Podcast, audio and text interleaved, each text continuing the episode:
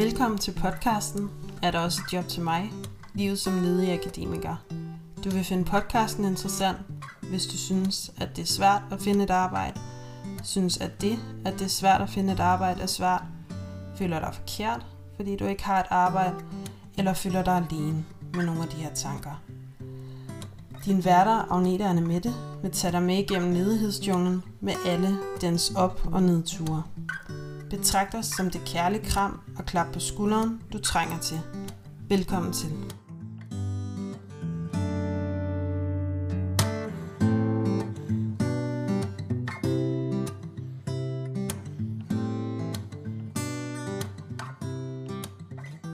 Hej Anne Mette. Hej Agnete, og velkommen til dig, der lytter med derude. I dag der skal vi snakke om øh, ledighedsstress, hvor tal fra den nationale sundhedsprofil 2021 viser, at 47,4 procent af arbejdsløse scorer højt i forhold til stress, hvilket nærmest vil sige, at det er hver anden, der oplever stress, når de er ledige eller arbejdsløse. Det, det er godt nok nogle høje tal, og det, øh, det vil mm. vi bruge dagens afsnit på at dykke ned i. Ja, og det her med at blive stresset over at være ledig, det er jo også noget, vi kender til, Anne Mette. Og derfor vil vi i dag komme med vores bud på, hvorfor mange ledige bliver stresset, og hvad man kan gøre ved det. Men øh, inden da, så vil vi lige sætte nogle ord på, hvad stress egentlig er, og hvordan det kan komme til udtryk. Ja, og vi tager udgangspunkt i professor Bobby Zacharias definition og arbejde med stress. Øh, og han er en af de mest øh, udbredte stemmer i forhold til stressforskning. Og det øh, han ligesom udlægger, det er, at stress er en ubalance mellem oplevet krav og ressourcer. Øh, og så skal forudsætningen er ligesom, at det skal være noget, vi føler os tvunget til at håndtere. Øh, så hvis, hvis det bare er noget, for eksempel man kan ignorere, jamen, så, så skaber det ikke stress. Øh, og det må man jo sige, at at det her med at føle sig tvunget til at håndtere er noget, man gør i ledighed i forhold til alle de her krav, fordi det skal man jo med jobsøgning for eksempel, og dukke op til møder. Ellers mm. er der mm. jo sanktioner på det. Ja, ja, så det er det her med, at, at vi bliver ikke stresset af hvad som helst. Det er jo noget, der virkelig kræver, at vi bliver nødt til at forholde os til det. Ja. Øh, og noget, der er nogle konsekvenser ved, ikke? Jo. Ja, altså mange, mange tror jo, at stress handler om, at man har for meget at lave, at man har for travlt, og nogen vil jo sige, altså, hvordan kan man så blive stresset, når man så er ledig, og man er derhjemme, og sådan, mm. men, men det er den her ubalance mellem de oplevede krav og de ressourcer, man har til rådighed, som ligesom mm. fører til stress. Ja, og øhm, for ligesom at, at gøre det endnu tydeligere, så er der det her med, at når man er ledig, så er det overordnet krav jo at komme i arbejde, og det skal helst være så hurtigt som muligt. Men det kan jo godt være svært at gennemskue, hvordan man lige kommer i job. Og derfor kan man så opleve, at de her krav til, jamen du skal bare ud og finde et arbejde, kan godt overstige de ressourcer, man lige har til rådighed. Øhm, fordi det kræver noget at finde ud af, hvordan man laver en god ansøgning og et godt CV. Hvordan går man til kaffemøde? Hvordan bruger man sit netværk? Ja. Og det, det kan bare være ja, vildt frustrerende at være i, i, den, øh, i den situation. Helt sikkert. Ifølge ham her, Bobby Zachary, er der til gengæld nogle beskyttende faktorer mod stress. Desværre er der bare ikke så mange af dem, der gør sig gældende, når man er ledig.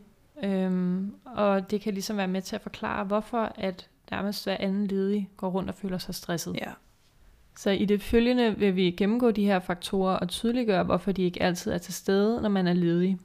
Ja, nemlig, øh, at de beskyttende faktorer er indflydelse og kontrol, forudsigelighed, anerkendelse, social støtte, meningsfuldhed og følelsesmæssig kompetence. Mm. Øhm, og vi starter her med indflydelse og kontrol, øh, som handler om, hvor meget man oplever at have kontrol og indflydelse over sin situation. Øh, man kan sige, for det første, så er man i en situation, man ikke ønsker at være i, når man er ledig. Man kan kontrollere, hvor mange ansøgninger man skriver, og hvor mange kaffemøder man går til, men i sidste ende er det jo en arbejdsgiver, som kan få en ud af situationen, ud af ledighed. Mm. Derudover så har man heller ikke indflydelse på, hvor mange ansøgninger man skal sende. øh, hvor meget post eller hvor mange mails, der kommer i ens e-boks, og hvornår man skal til møde. Nej, og altså, jeg, jeg har virkelig et godt eksempel på det her med, at man ikke har kontrol over, hvor, meget, hvor mange mails der kommer i ens e-boks, og hvor stressende det faktisk kan være.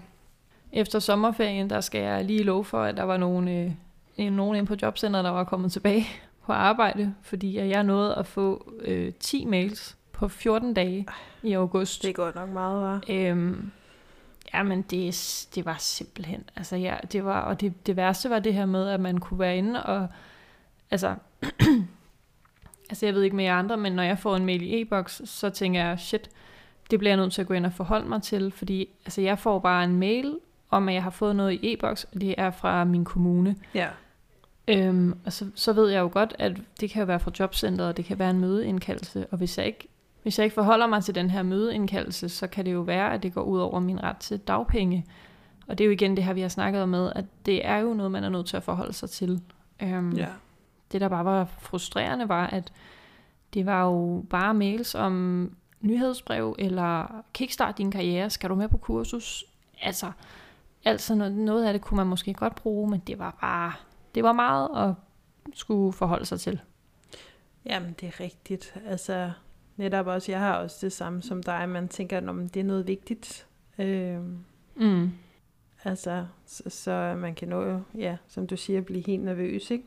Ja, pulsen den stiger lige, når man får noget i sin e-boks, synes jeg. Ja, ja så, der, så der er jo ikke ret meget autonomi, øh, når, når man er ledig. Øh, og hvis man ikke følger det, som også du siger, så er der sanktioner, og så kan man jo risikere, at der bliver skåret ens dagpenge. Øhm, så mm. det er mm. altså noget det her med, at det er noget, man er nødt til at håndtere, som er en af de her øh, forudsætninger for stress, som vi nævnte i starten. Øhm, og det, altså, det, det efterlader bare ikke meget plads øh, til kreativitet øh, og motivation. Øh, Nej. Det har jeg da også selv oplevet mange gange, at der er bare nogle øh, perioder, hvor man bare bliver mega drænet for det, og motivation mm. er jo også noget, der, der kommer og går. Men man skal jo ligesom have, have sendt de her ting afsted, så har man måske ikke overskud til lige at gøre det ekstra, tage til et kaffemøde, eller et eller andet andet, som jo ikke tæller på samme måde som ens ansøgninger.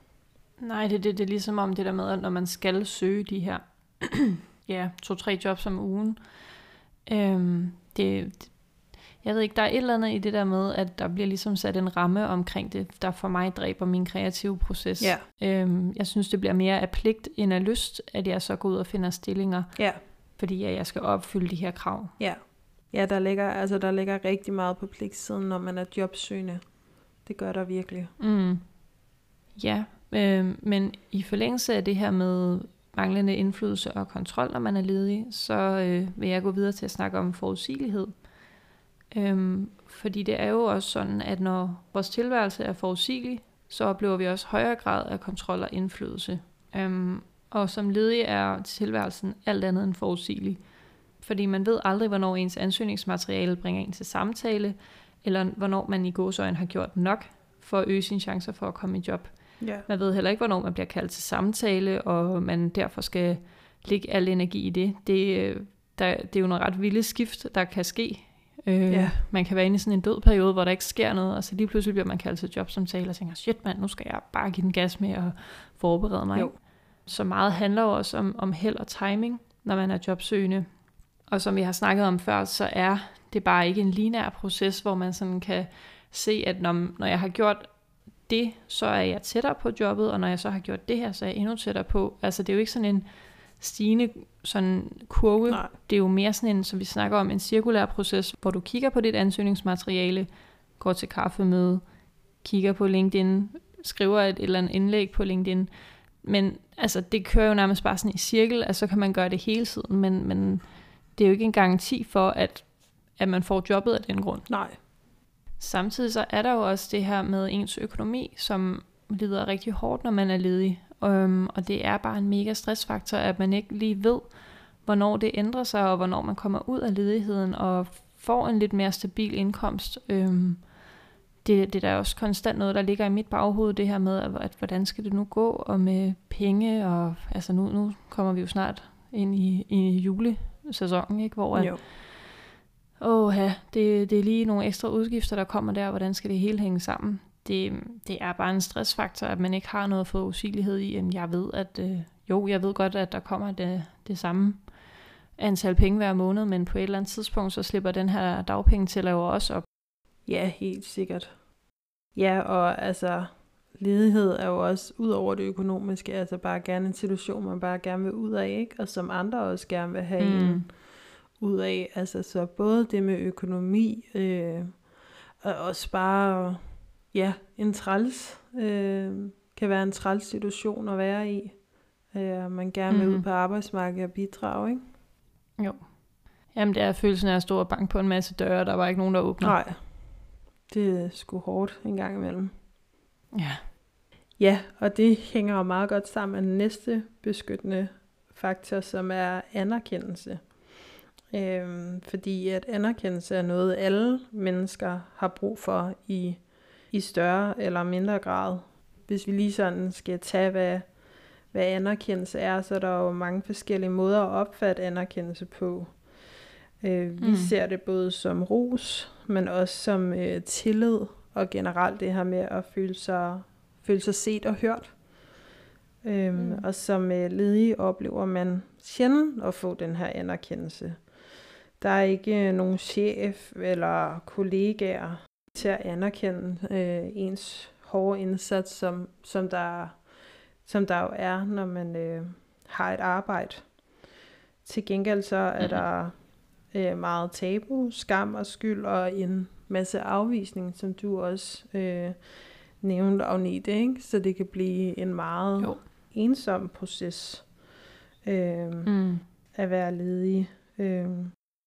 Så det her med, at der er ikke nogen til at give en anerkendelse, og øh, ja, unge hatten får man jo en masse afvisninger, når man søger en masse job, man så ikke får.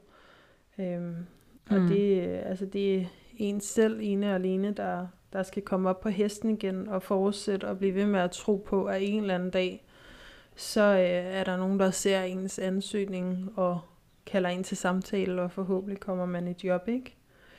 Øhm, Mm. Så altså vores podcast, det er en stor anerkendelse til alle jer ledige derude, og hvad I, øh, I og vi selv går igennem.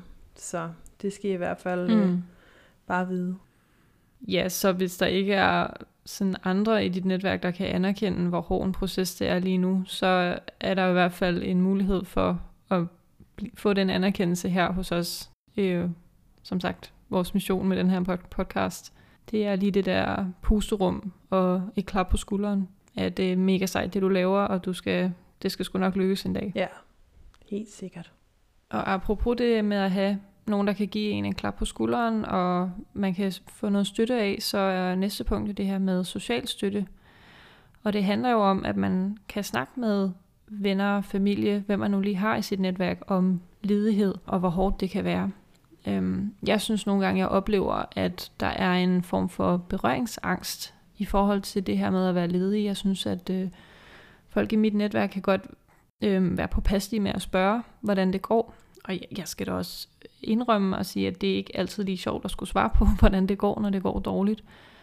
Ja, altså det er jo det her med, at det er sådan et dobbeltsidigt, fordi på den ene side, så kunne jeg jo godt tænke mig, at folk de bare spurgte, men måske ikke, hvordan jobsøgningen går, men bare, hvordan det går. Altså jeg Mm. synes, øh, det, det er lidt ligesom, når folk de, øh, er i en soveproces Ja. eller et eller andet. Det, man, bliver, man bliver så bange for at spørge og gøre nogen ked af det, eller komme til at rive op i et eller andet og sådan noget. Men, men altså, jeg har det også sådan lidt, altså vi er voksne mennesker, og hvis der er et eller andet, vi tænker, det her, det kan jeg sgu ikke lige snakke om lige nu, det har jeg ikke lyst til, så er det jo bare at sige det. Um, jeg synes næsten nogle gange, det er værre ikke at blive spurgt. Um, jeg tænker også, at man kan jo bare sige, jamen altså, lige nu sker der ikke så meget. Til gengæld, så er jeg helt vildt optaget af A, B og C. Um, jeg, synes, um, jeg synes, det kunne være fedt at være den, der ligesom prøvede også at dreje samtalen over på noget andet, så det ikke bare bliver snak om job og det her, fordi jeg synes også, jeg oplever mennesker, hvor hele deres identitet så bliver deres job. Ja, Ja, men helt sikkert. Altså, og jeg tror også, det, altså det her hænger også meget godt sammen med anerkendelse, netop at føle sig set og hørt, ikke?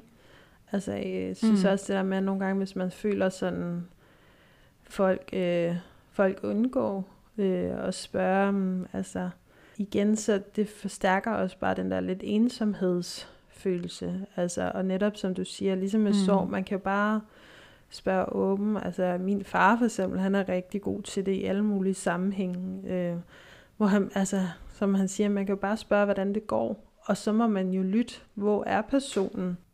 Altså, hvor man mm. kan jo sige, hvis personen ikke går så detaljeret ind i tingene, men så, så er det jo bare det. Øh, mm. Altså, så, så man behøver jo ikke... Øh, det er jo ikke, fordi man behøver at kræve mega meget af samtalen og skal ned i hver detalje, men men det er bare en anerkendelse af, af, af nogen spørger en, netop også når man sidder meget alene med det, ikke? Mm, ja. Og som vi har snakket om i det foregående afsnit, så er der jo så også den lidt misforståede form for støtte i form af alle de her gode råd, som man også kan modtage fra venner, familie, whatever. Øhm, hvor, hvor vi i hvert fald har snakket om det her med, at det kunne også måske være fedt bare at have en nysgerrighed frem for at komme med løsninger. Og jeg ved jo også godt, at det kommer fra et, et, et rigtig godt sted, fordi det er smertefuldt at være ledig, og det er ikke super fedt. Øhm, alle de her ting, jeg snakker om her, følelser valgt fra og sådan noget. Så jeg forstår også godt, at folk, det handler jo om, at man gerne vil tage en smerte fra den anden, øhm, ved at komme med alle de her gode råd og løsninger. Men jeg tænker, så længe det ikke er noget, man selv beder om, øhm, så, så kan det nærmest gøre mere, ja, det kan nærmest gøre mere skade end gavn. Så, så jeg tænker, det er virkelig noget med, som, ja, det lyder så alvorligt, men pårørende til en ledig. øhm, men vær nysgerrig, og, og hvis personen siger, åh, oh, jeg kunne altså godt lige bruge godt råd til, hvad pokker jeg skal gøre, jeg synes, jeg sidder fast, så er det jo der, man kan dele ud af sine gode idéer og så videre, ikke? Jo. Og det er jo bare ikke alle, der har et, øh, et netværk til at snakke om de her ting. Altså jeg føler mig jo så heldig, fordi at jeg har dig, Anne, med, og vi har vores øh, tredje fælles veninde, som også er helt vildt god at snakke med om de her ting, ja. fordi vi har den samme uddannelse, og har alle sammen været ledige på et eller andet tidspunkt, og ved, hvor hårdt det er. Helt sikkert. Men vi ved også, vi ved også godt, at det ikke er alle, der har de her øh, netværk og fællesskaber. Det er jo også nogle, man kan gå ud og opsøge. Øhm, jeg ved for eksempel, at der er noget, der hedder Powerjobsøgerne, som altså et netværk af ledige, der sidder og bakker hinanden op og skriver ansøgninger sammen og sådan noget. Ja. Men jeg vil så også sige, at man skal overveje, om det er det, man har brug for lige nu, eller om det også bare bliver endnu en stressfaktor. Øhm, fordi hvis man er stresset i sin, i sin ledighed, så kan det godt virke voldsomt, det her med at være sammen med nogen, som bare siger, ah, så mødes vi bare hver tirsdag, og så skal vi skrive ansøgninger, og så skal vi spare på vores materiale og sådan noget. Så ja, det er kun, hvis man tænker, at man har brug for noget støtte og noget sparring og en eller anden struktur i sin hverdag, at det kunne være en idé. Ja, helt sikkert. Altså, og det kan jo også være at snakke med en coach eller en psykoterapeut, hvis man virkelig ønsker en, der kun er på en side, ikke? Eller kun er der for en. Mm. Så jeg, ja, så jeg tror jo også bare, budskabet er lidt, at, at ja, finde nogen at snakke med, som, som også kan forstå en, ikke? Fordi det er ikke givet, at selvom man har et socialt stort netværk, altså kan man snakke med alle omkring det. Øhm, Præcis. Så ja, mærk efter og finde ud af, hvad mm. er det mm. lige præcis, du har brug for på lige præcis det her tidspunkt i din ledighedsperiode. Mm. Ja, så øh, næste punkt er meningsfuldhed. Øhm, og det er det her med, at vores liv og aktiviteter, øh, de aktiviteter, vi laver, de skal være øh, meningsfulde. Øhm, mm-hmm. Ellers så kan det også føre til stress. Øhm, det handler meget om det her med, at man har noget meningsfuldt at stå op til om morgenen, eller at man generelt føler, at man laver nogle ting, som er meningsfulde. Mm. Og det er så det, man ikke rigtig helt har på samme måde, som øh, når man er ledig. Øh, det kan føles meningsløst, det her med at sende ansøgninger afsted, når man ikke øh, når man ikke hører øh, noget som helst øh, på det. Og vi har jo også øh, mærket det på egen krop, øh, og utrolig lykkelig for, at vi har den her jo. podcast, øh, som vi ligesom har at gå op mm. i, og føler, at vi kan bruge vores, vores faglighed. Øh. Mm. Ja, altså både det her med, at man måske ikke får svar på de ansøgninger, man sender afsted, eller man bare får rigtig mange afslag. Det kan godt være sådan helt, åh, hvorfor er det, jeg skal blive ved med det her, fordi jeg får ikke noget udbytte ud af det. Øhm, og jeg har i hvert fald mærket på egen krop det her med, at der var en sådan en meningsløshed, der sådan lidt kom snigende i perioder. Ja. Øhm, hvor det er sådan, what's the point?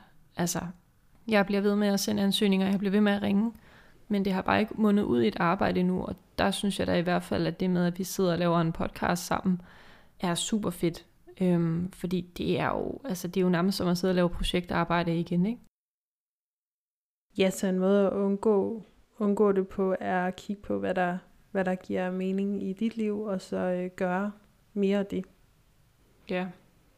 Og, øhm, og så er der jo den sidste beskyttende faktor, som er den her følelsesmæssige kompetence, som handler om, at jo mere vi forstår vores følelser, des bedre er vi også til at identificere dem, øhm, og på den måde kan vi gøre noget ved dem. Og jeg ved i hvert fald i de perioder, hvor jeg har været stresset, så har jeg opsøgt sindssygt meget viden om stress, og altså bare gået sådan helt ned i sådan et nørdehul, fordi jeg bare ville vide, hvad det var, der skete, og hvorfor jeg reagerede, som jeg gjorde. Ja. Øhm, og det hjalp mig i hvert fald helt vildt meget, det her med lige pludselig sådan at finde ud af, nå okay, det giver faktisk god mening, at jeg lige pludselig sidder og tuder over, at, altså, at der ikke er mere mayo i køleskabet, eller hvad det nu lige kan være. Ikke? Ja. Så det handler egentlig om nærmest sådan at uddanne sig i sit eget følelsesliv og blive klogere på det, øhm, så man ligesom også bedre kan beskytte sig selv, hvis man kan mærke, at der er noget, der stresser en fremover, eller noget, der kan være en trigger. Øhm, det kan jo for eksempel også være, at man lytter til vores podcast, og på den måde bliver lidt klogere på, hvorfor det egentlig er, det er så hårdt at være ledig, fordi man kan godt gå og slå sig selv oven i hovedet og tænke, åh, jeg skal også bare tage mig sammen, og jeg skal bare have det der arbejde, men det er virkelig hårdt at få de her afslag, ja. og det her med at gå og vente på det her drømmejob, som ja, kan føles som en by i Rusland nogle gange, ikke? Jo. Øhm, og så vil jeg så sige, at jeg, det kan godt være, at det lyder lidt øh, bagvendt, og sådan, hvordan kan man sige det, når man har det så skidt. Men jeg synes faktisk, at man er lidt heldig, når man har haft stress. Fordi selvom det ikke føles rart, og det er forbundet med virkelig meget, altså, ja, selvom det virkelig ikke er rart, så får man jo et unikt indblik i, hvordan det føles at have stress. Og det er altså også med til, at man har en større forståelse for de mennesker omkring en, og når de ligesom går igennem noget lignende, eller at man i hvert fald bliver bedre til at identificere, hmm, den her person udviser nogle tegn på stress. Det kunne være, at jeg lige skulle prøve at snakke med den her person, og i hvert fald bare lige have en ekstra opmærksomhed. Øh, jeg oplevede i hvert fald, øh, ja, jeg gik øh, ned med stress på mit sidste arbejde, og det var faktisk nogle kollegaer, der opdagede det, før jeg selv opdagede det. Og jeg synes oftest, det er det, der sker, at man går og bilder sig selv ind. Det går fint, jeg kan godt. Øhm, men ja, hvis man har nogle gode mennesker omkring sig, så kan de godt se, at man ikke har det særlig godt. Øhm, og det er jeg bare evigt taknemmelig for, at de så, før jeg gjorde, og, og reagerede på det. Ja, helt sikkert. Altså, så, så det er jo, altså, selvfølgelig er det jo ikke fedt at få stress, og det fører, kan føre en masse uønskede ting med sig, ikke? Men, men det mm. er også det, altså, der er også altid, hvis man kigger efter det, nogle, nogle gode ting, øh, det fører med sig, det er jo ja. lige præcis noget, som du nævner, Agnete, ikke? Altså, man kan også mm. lære sig selv bedre at kende på en anden måde. Jeg synes i hvert fald, øh, jeg har hørt for venner, og hvad jeg også har læst på LinkedIn, at og fået videre min læge, at så næste gang man er i sådan en situation, så kan man også ligesom se det. Så man bliver ligesom klogere mm. på det, inden det sker, er der i hvert fald, synes jeg, der er mange, der siger, ikke? Jo, lige præcis. Ja, så nu har vi gennemgået de her beskyttende faktorer, og sådan prøvet at tydeliggøre, at når de ikke er til stede, så risikerer man altså at blive ramt af stress. Øhm, og så tænker jeg også, det er vigtigt lige at sige, at man også skældner mellem akut og kronisk stress. Altså at vi kan jo alle sammen opleve at blive sådan kortvarigt stresset og synes, at der er helt vildt meget at forholde sig til. Øhm, men for egentlig at snakke om sådan decideret stress, så er det netop det her med, at man skal have oplevet over en længere periode, at de krav, der er til en, overstiger de ressourcer, man ligesom oplever, man har til, til rådighed på, på det tidspunkt. Øhm, og, og så er der jo det her med, at man ved jo ikke, hvornår man slipper ud af den her ledighed, så derfor kan man sådan snakke om, at det er jo sådan en, ja på den måde, så bliver stressen sådan konstant, fordi man jo ikke rigtig ved, hvad pokker man lige skal gøre for at slippe ud af det igen. Ja, altså så det er jo sådan, når vi taler om, om ledighedsstress her, så er det den kroniske stress, vi tænker på. Mm. Ja, nu har vi jo talt en del om, hvad der ligesom kan være med, med til at udløse stress.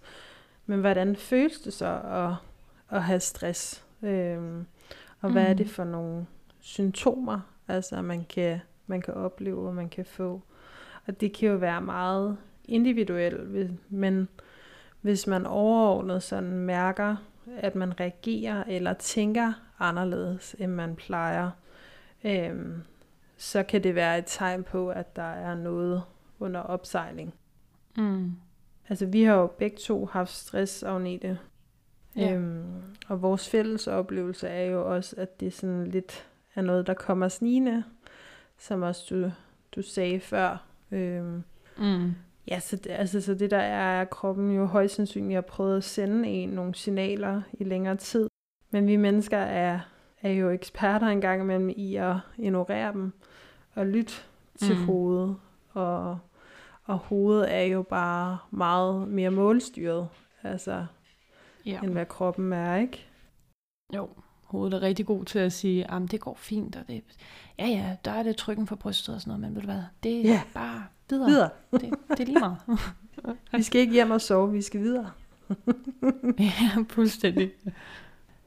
Ja, så nogle af de her typiske symptomer på stress, det øh, kan være alt fra træthed, og man oplever, at man får dårlig søvn. Øhm, blandt andet på grund af tankemøller, at man måske ligger og tænker rigtig meget over fremtiden, og hvad pokker man lige kan gøre for at slippe ud af ledigheden. Det Ja, synes jeg i hvert fald, jeg har oplevet en del nætter at ligge og, og hvad skal man lige gøre, og man kan næsten ikke lige se, se en løsning på det hele, og, og det kan blive nogle ret, ret mørke tanker, når man ligger der og bare, ja, ja, at øh, hjernen bare bulrer derudad. Ikke? jo, helt sikkert.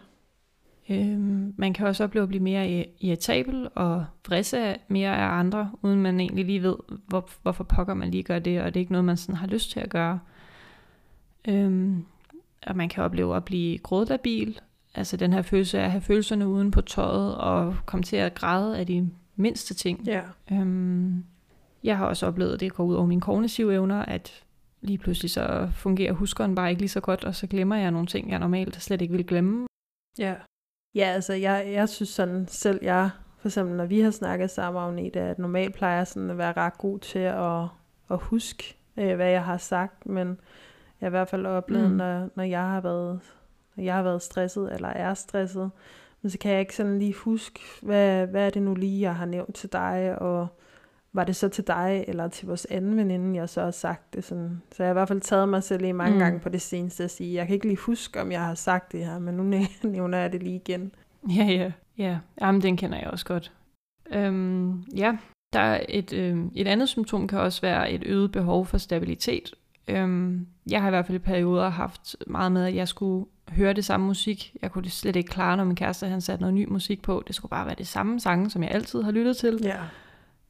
Og jeg tænker også, at den her, den giver også god mening, når man er ledig, i forhold til, at man gerne, altså hvis man er stresset, så har man også tendens til at køre i den samme jobsøgningsstrategi. Det er måske ikke lige der, man er åben for at skulle bruge sit LinkedIn-netværk noget mere, eller prøve at tage til kaffemøder og alt sådan noget, fordi ressourcerne er der bare ikke, overskuddet er der bare ikke på samme måde. Nej. Øhm, så det kan også føles helt vildt overvældende, hvis man så sidder og snakker med en karriererådgiver, whatever, øhm, som har en masse forslag til, hvad man kan gøre anderledes, øhm, hvis hjernen bare ikke er der og er på overdrive. Ikke? Jo, og der må man jo, ja, der må man jo prøve at få sagt fra, ikke? Eller ligesom beskrive, hvad, eller det kan være en god ting at beskrive, hvordan man har det, tænker jeg. Mm. Ja. Så for at samle op øh, og for at give nogle bud på, hvad man så kan gøre ved alt det her, så vil vi lige det følgende opsummere de beskyttende faktorer, øh, og så komme med forslag til, hvad man selv kan gøre for at forebygge ledighedsstress.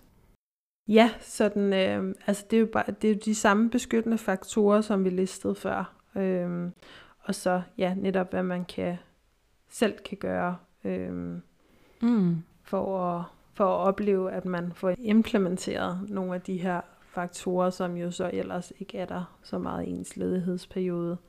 Og der var den første mm. indflydelse og kontrol. Øhm, her handler det om at finde den bedste måde at tilrettelægge din jobsøgning på. Øhm, man kan jo sige, at man kan ikke gøre noget ved de krav, der er, for de er der jo. Øhm, mm. Så for nogen er det det her med for eksempel at lave et ugeskema for at skabe noget struktur. Øhm, det, det er også et, et rigtigt øh, normalt råd, man tit hører for øh, karrierecoaches eller jobsøgningscoaches eller ja, også på jobcentret, tænker jeg, og fagforeninger. Men her er det meget mm. med at øh, tabe ligesom ind i, hvad virker for dig.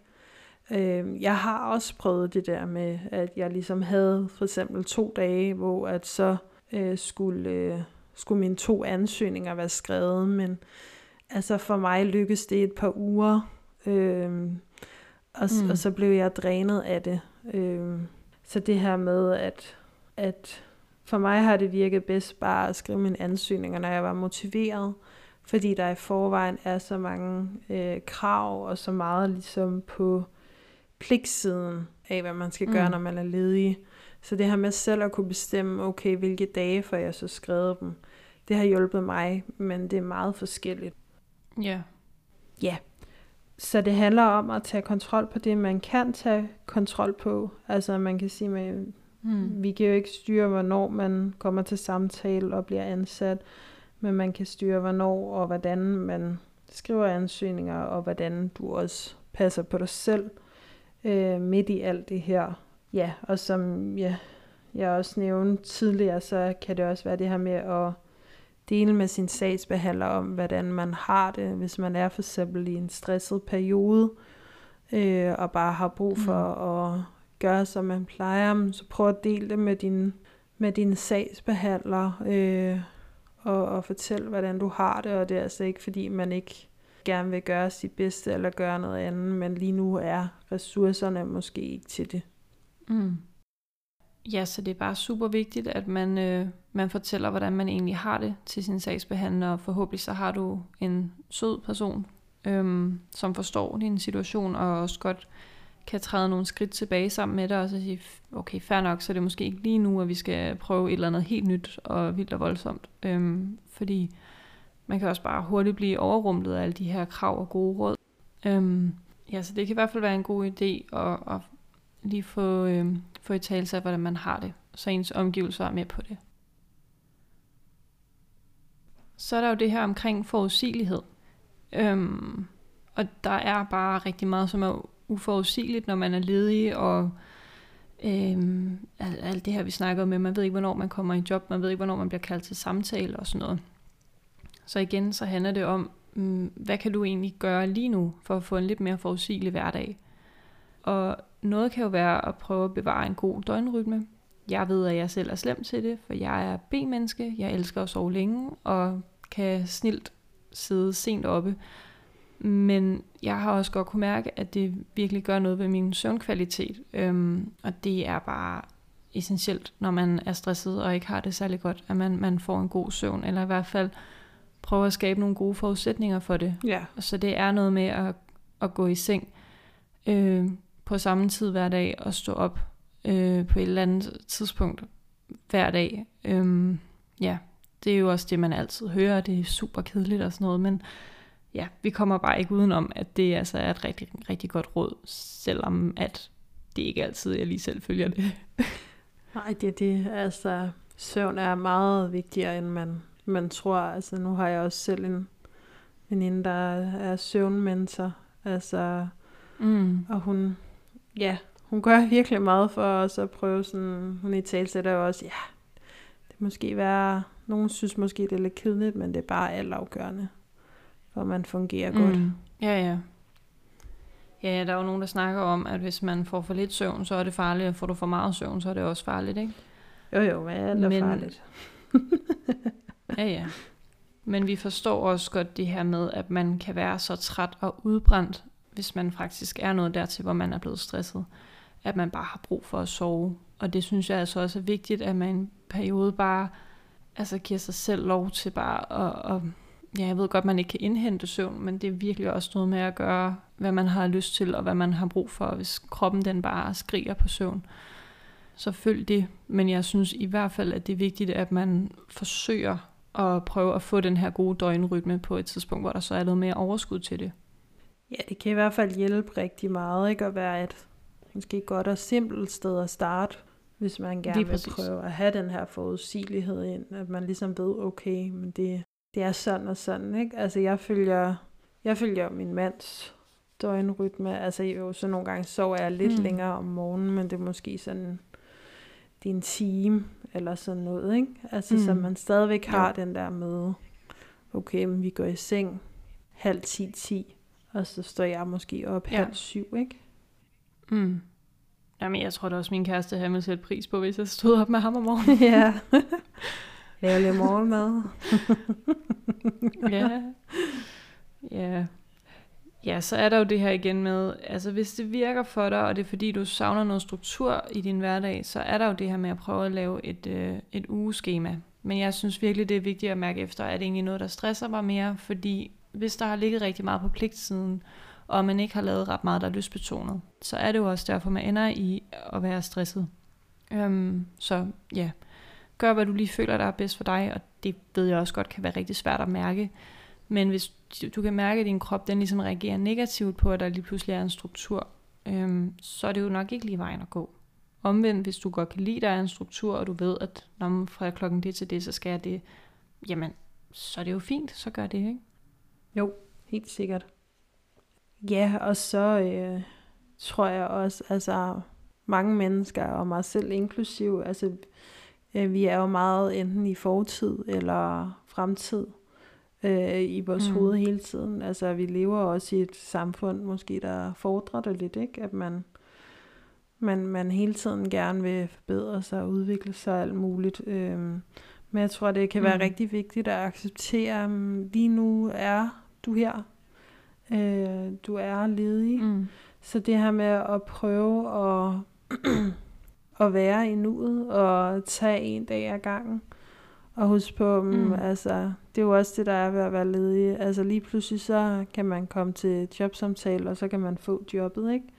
Så man ved aldrig, mm. hvad, der, hvad der sker i morgen. Så det der med at prøve at være i nuet, og måske komme lidt ned af kroppen og ud af hovedet. Øh, her bruger jeg selv øh, meget meditation. Øh, mm. øh, man kan også, altså sådan mindfulness for eksempel, ikke? Øh, mm. for, eller dyrke yoga, ja. eller et eller andet, som også heller øh, mere måske, altså skal heller ikke, altså, skal også være noget, der er lystbetonet, man synes er sjovt at, at lave, ikke? Men jeg synes i hvert fald, det er rart, for det der hoved der, det kan, det kan godt drille, og især når man er, hvis man er stresset, altså med alle øh, mm. de der lidt paniktanker engang, man kan få, eller negative tanker, ikke? Jo. Jo, jo, jeg vil ønske at være bedre til at, at lige smække en eller anden meditation på, eller dyrke det der mindfulness lidt mere. Øhm, jeg synes, jeg får det meget i min, i min sport, at jeg kommer ned i, i kroppen der, for lige for, altså, ja. Altså jeg er virkelig tvunget til at være i kroppen og ikke i hovedet, fordi det er man bare virkelig meget, når man er stresset, og det, uha, det, det kan godt nok tonse ud af en gang imellem. Ja. Yeah. Det er rart at kunne slukke for det på en måde. Ja, altså så det er jo virkelig det der med at finde noget, der fungerer. Altså for nogle er det også for eksempel at bage en kage, eller et eller andet, hvor at fokus er på noget andet, end at, mm. øh, ja, end, end tankerne, ikke? Altså så igen, det skal være noget, der fungerer for dig selv. Øh, mm. Men ja, noget, det, det, det kan i hvert fald være godt, synes jeg, at komme, komme ned i kroppen og ud af hovedet. Ja. Mm. Yes. Så går vi øh, videre til næste punkt, som er anerkendelse. Som vi jo snakkede om, at det får man jo desværre ikke lige så meget af, fordi man ikke har kollegaer eller en leder, der anerkender en. Men noget af mm. det, der måske kan gøre en forskel, det er for eksempel at lave en Tadar-liste, hvor at forskellen er på Tadar og to-do-liste, hvor to-do er, hvad man skal lave. Så Tadar fokus på, hvad man ligesom har lavet. Øhm, og det er lige skud til Katrine Gissiger, som også snakker rigtig mm. meget om, om Tadar-lister. Så det handler meget om det her med at give dig selv lov til at fejre de små ting. Altså hvis, hvis du er virkelig langt nede, og du er virkelig stresset, og det hele er hårdt, så kan det være for eksempel at skrive, i dag er jeg kommet ud af sengen. Øh, mm. Fordi det er et sy- succeskriterie i sig selv, hvis man, hvis man har det slemt. Altså, øh, og ja. hvis man er meget stressramt. Ikke? Mm. Ja, så det svarer jo lidt til dem der, som laver en to-do-liste, og så skriver, lav to-do-liste, for så at kunne sætte flueben. Ja. Yeah. øhm, og det synes jeg, er, jeg synes, det er helt okay. Altså hvis man, hvis man er så langt nede, for som vi også har snakket om, man oplever bare sindssygt meget modgang, når man er ledig. Og der er det bare super vigtigt, at man kan fejre de helt små ting, fordi det, ellers så går man bare og slår sig selv oven i hovedet og har rigtig mange negative tanker, og det er bare, det er bare hårdt. Altså. Mm. Ja, helt sikkert, og det er jo også netop det der med, at det er jo ikke nødvendigvis, man ser sådan de meget store fremskridt, fordi det er den her cirkulære proces, så man, mm. altså, man kan bare ikke ligesom måske, hvis man øh, øver sin styrketræning, så sige, yeah, yeah, nu kan jeg løfte 10 kilo i stedet for 5 kilo. Altså det er bare ikke, man, man ved ikke rigtig resultatet af, af de ting, man gør, udover at Nej. At, det, at det kan blive til et afslag, hvis man sender en, en ansøgning, men man ved ikke hvorfor, eller hvilke andre faktorer, der spiller ind på. Så Ja, og apropos afslag, så har jeg faktisk lige, mens vi sidder og optager den her, lige fået et afslag på en stilling, så det er bare... Ja, ej. Det, det, er sådan det er super. Ja. Jamen, det er så nederen, og især hvis det er nogle af de der meget standardiserede afslag, ikke? Mm. Ja, jamen, jeg har ikke lige været inde og læse det, men... Nej. Øh, det er bare, det er meget sådan real time, hvordan, hvordan det lige er at være ledig. Ja. så. ja, men helt sikkert. Det, det er sgu hårdt. Øhm, så ud over den her tadarliste, så er der også øh, for eksempel, at man kan øh, øve sig i at sige nogle selvkærlige sætninger til sig selv. Altså for eksempel, det er svært lige nu, det er okay, du er god nok, som du er. Øhm, mm. Fordi det, det, det er vigtigt, at man, altså man kan tit føle, når man er ledig, at man, øh, man ikke gør nok, eller ja, at igen det der med, at man ikke får nogen respons. Ja, altså det er, jo, det er jo også en eller anden måde at prøve at få øhm, brudt de her negative tanker, man kan have om sig selv, og man siger, åh, oh, det er også bare typisk, og du skulle heller ikke god nok, eller man kan have det her imposter-syndrom, eller ah, men det er også klart, at de gik med mig, fordi jeg har jo heller ikke kompetencerne og sådan noget. Yeah. Så det er også en måde ligesom at prøve at bryde de der baner, der bliver dannet op i hjernen, som bekræfter ind i, at man bare ikke er god nok. Altså så, øh, ja. ja, jeg tænker i hvert fald, det kan være en god øvelse, det her med at prøve at lave de her selvkærlige sætninger, så det ligesom også får noget forbindelse op i hjernen, så det ikke kun er alt det negative.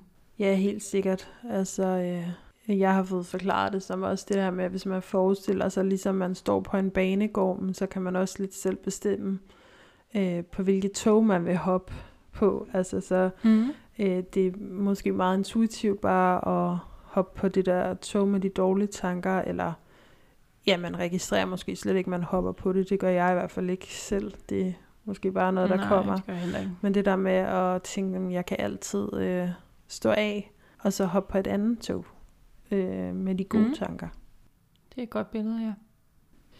Ja, og så øh, altså lige her til til sidst i forhold til anerkendelse, så kan man jo også, altså hvis man gerne vil, vil have nogen til ligesom at se ens ting og finde ud af, at hvis man er meget i tvivl om det er godt nok, så kan man jo også bede nogen om at gennemlæse sine ansøgninger og sit CV. Altså det ved jeg da, det har vi da gjort nogle gange, Agnete. Øh, mm. Hvor at, så har man også lige kunne skrive til en anden, hold kæft mand, det er en god formuleret sætning, og få lidt inspiration af hinanden, ikke? Øh, Jo. så derigennem, at ja, det er jo lidt ligesom at have nogle kollegaer, der lige kan give en lidt anerkendelse og, og føle sig set og hørt, og i hvert fald det der med at være på rette vej.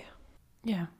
Ja, noget feedback, ikke? Altså Jo. det kan jo også være, at øh, hvis man har mulighed for det, kan det også være at opsøge en coach eller en konsulent, så man ligesom har en, en allieret på sidelinjen, der ligesom kan støtte en, når det hele bare er mega hårdt, øhm, og sige, ja, lidt være sådan en personlig hype man, der siger, det skal sgu nok gå det hele, og Ja. kom så, jeg tror på dig.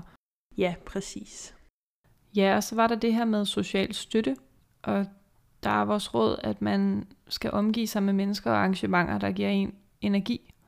Og der vil vi gerne lige lave et shout-out til podcasten Når maden dulmer, fordi der introducerer de et øh, rød-gul-grøn schema øhm, over, hvad der ligesom kan give en energi, og hvad der kan tage ens energi. Ja. Øhm, og sådan lidt øh, forenklet, så kan man ligesom inddele mennesker i, om de giver en grøn, gul eller rød energi. Grøn energi, det er det her, hvor man ligesom føler, at altså, samtalen den flyder bare, og det er pissegodt, og man connecter, og man, hvis det nu er en eller anden god veninde, jamen så tager man nærmest derfra og fyldt op af endnu mere energi, og ja, kan, jeg kan gå resten af dagen og, og egentlig have den samme energi, som man havde, da man stod op. Omvendt så er der jo så også nogle personer, som giver gul energi, hvor det er sådan lidt mere sådan 50-50. Det er måske ikke øhm, fordi, at personen tager sindssygt meget af ens energi, men det er heller ikke noget, hvor man føler sig sådan fuldstændig let op, når man tager derfra. Og omvendt så er der så rød energi. Det er personer eller arrangementer, hvor man føler, at man er meget på overarbejde. Jeg ved ikke, om I kender det der med, som de også prøver med, med en dudmer, at man sidder til en eller anden fest, og så er man blevet sat ved siden af en, hvor at samtalen overhovedet ikke flyder, og man føler sig nærmest forpligtet til hele tiden at spørge ind og virke interesseret, fordi vi kan jo bare heller ikke sidde her. Øhm, Ja, og der er akavet, akavet stillhed. Øhm, men det er bare enormt drænende, altså, og det kan jo også være situationer, hvor at, altså, nu, nu er vi meget optaget af det her med ens nervesystem, og at det skal have det godt, og der er også nogle mennesker, som kan trick ens nervesystem, og hvor at, ja, måske der er meget larm og meget stimuli, øhm, som kan være med til at dræne ind. Jeg ved i hvert fald, at jeg er lidt mere introvert af person, eller som person, så derfor så har jeg brug for ligesom at komme hjem og lade op igen, især hvis jeg har været et sted med nogen, der har mm, for mig i hvert fald noget rød energi, ikke? jo, helt sikkert. Altså, og der er, altså, det er både, det kan både være personer, ikke, og aktiviteter eller arrangementer, som du siger. Øhm, og der Mm. snakker de også om i Når maden dulmer, at øh, det her med, at man skal jo også huske, jamen det, det er ikke altid en selv, der behøves at holde samtalen i gang. Altså et godt råd, jeg Nej. også tænker på, hvis for eksempel det kunne være, hvis man mødte en, som var kritisk over for, at man var ledig, så prøve at Mm. enten gå væk fra situationen, eller, eller skifte, skifte emne for eksempel selv, ikke? Øhm, Mm. Men helt sikkert, jeg kender det også super godt, og det her det er en fantastisk øvelse til ligesom at se, hvor meget øh, det kan dræne en. Ikke? Det kan også være for eksempel, Jo. at hvis man er i en periode, hvor det virkelig dræner en at skrive øh, ansøgning, det er måske en gul energi, jamen, så kan man ligesom have i mente, men så skal man heller ikke have en gul eller en rød energi senere på dagen. Øh, fordi Ja. ja. så kan det måske blive for meget, ikke? Mm. Jamen, det er, en, det er en rigtig god måde ligesom at, at inddele det på, altså. Ja, Og det er jo også en, en måde ligesom at skabe noget, øh, noget overskud og et overblik over ens dag. Altså, hvor meget rød energi har du egentlig i løbet af en dag, og hvor meget er der, der er gul, og hvor meget er grønt, ikke? Jo.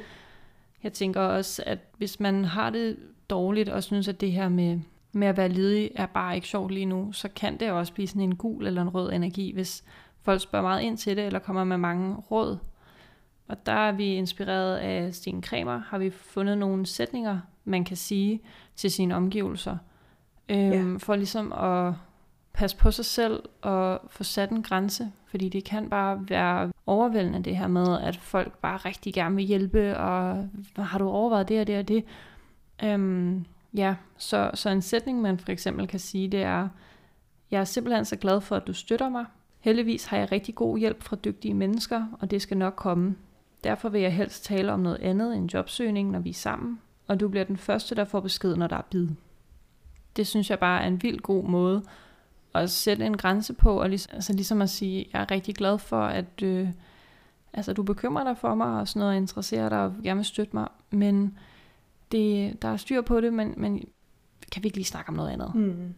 Så det Sten Kramer, han ligesom øh, tydeliggør med de her sætninger, det er det her med, at man siger tak, og forsikrer om, at det går, og så derefter sætte en klar grænse. Øhm, og så er der jo også det her med, at man kan jo selv være med til at ændre samtaleemnerne. Øhm, I stedet for at spørge, hvad så, hvordan går det med arbejdet, eller sådan noget, så man kunne jo også, i stedet for at spørge, hvad, hvad går du og laver, så sige, hvad er du egentlig optaget af for tiden? Ja. Jeg synes, vi bliver så optaget af, hvad, hvad vi render og laver på vores arbejde, og det bliver nærmest hele vores identitet. Jeg synes at det er meget mere interessant at høre om et menneske, der måske har læst en eller anden bog, eller har, tilegnet sig noget ny viden om et eller andet totalt nørdet. Det vil jeg da langt hellere høre om. Ja, helt sikkert, og vi er, altså, vi er jo også meget mere end vores arbejde, ikke? Altså, Mm. Ja, og det, altså det næste punkt handler om det her med mening, og det synes jeg går meget godt i tråd med det her med at for eksempel spørge ind til, når, hvad andre interesserer sig for, men også at stille det spørgsmål ligesom til sig selv. Hvad interesserer jeg mig mm. egentlig for, og hvad er det, der egentlig giver mening for mig, så man kan jo brainstorme eller tænke lidt over, hvad er det, man egentlig godt kan lide at lave, hvad er det, der får en i flow, øh, så man på den Mm. måde kan fylde sin øh, hverdag med noget øh, meningsfuldt. Altså, det kan jo være den sport, man går til, eller podcast i vores tilfælde. Det kan også være frivilligt arbejde, hvis det er, er noget, man brænder for. Øhm, Mm. Men det, ja, det er især godt det her med noget, der ligger på lyssiden. Øhm, Ja. fordi der netop er så meget pligt, når man, når man er ledig, og der tror jeg, det, det er godt lige at enten snakke med nogen, eller være lidt kritisk over for sig selv, i forhold til, når man laver det her. For jeg kan i hvert fald huske i starten, da jeg var ledig, så sådan noget som frivilligt arbejde, det var også noget, jeg tænkte over, men det var faktisk mest for at gavne mit CV, og ikke noget, jeg sådan Ja. helt reelt havde lyst til. Så hvad, hvad Mhm. er det, man finder noget energi ved, om det er at bage, eller tegne, eller ja, whatever, ikke? Jo. Ja, og det kan jo også være noget frivilligt arbejde, hvor man føler, man er ude at pusse sine kompetencer af, og føler, man er ude at bidrage. Ikke? Jo, jo. Øhm, Altså, ved, men øhm, hvis det er noget, der giver en mening, ikke? præcis. Det er jo det, det handler om. Og det er jo, det ved man jo kun selv, hvad det er, der giver en mening. Men det kan være en rigtig god ting at reflektere over i hvert fald. Helt sikkert, ja. Og faktisk også for folk, der er i arbejde.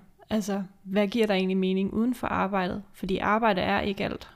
Og det har vi jo også snakket om før, det her med, jo, det er hårdt at være ledig, men man får virkelig også bare plads til refleksion, og man er hele tiden, det er jo som at holde et spejl op foran sig selv hele tiden og sige, hvad er det, du vil? Hvad giver mening? Det, det tænker jeg kan være meget sundt, men omvendt, så synes jeg også, der kan blive for meget plads til at tænke over det. Altså, det Ja. kunne også... Øh, det kunne også være rigtig rart at have et arbejde, man havde, havde stået op til, men det, det tvinger i hvert fald en til også at finde ud af, hvad er det så, hvordan finder jeg mening uden for arbejdet? Ja, det, det synes jeg helt sikkert. Altså, det, det tror jeg er sundt for alle, kan man sige, ikke? Mm. Uanset hvad. Ja, og så lige her til sidst, så var der jo det her med den følelsesmæssige kompetence. Øhm, og som vi snakkede om, så handler det om at opsøge viden om de symptomer, man har. Prøve at identificere de behov, man så ligesom har, når man, når man er blevet stresset. Og på den måde kan man også blive bedre til at udtrykke dem over for sine omgivelser. Ja. Øhm, og noget helt andet, det er også at kigge på arbejdsfordelingen derhjemme. Jeg ved i hvert fald, at øh, nu hvor jeg går hjemme, og min kæreste arbejder, så, så synes jeg, at, at så er det vel mit job at bidrage herhjemme. Altså, det er mig, der tager vasketøjet, og jeg vasker op og gør rent og alle de her ting. Men det er også bare et fuldtidsarbejde at være ledig, fordi jeg, jeg skal jo ind og kigge på ansøgninger og f- søge og gøre alle de her ting. Øhm, ja, så der er bare rigtig meget at lave som ledig, men det er også nogle snakke, jeg har taget med min kæreste, og det har faktisk mere været en følelse, jeg har haft af, at jeg skal jo bidrage på en eller anden måde, så det er ligesom blevet her derhjemme, jeg har prøvet at gøre det, men altså det er 50-50, vi er to om at få den her husstand til at fungere, øhm, Ja.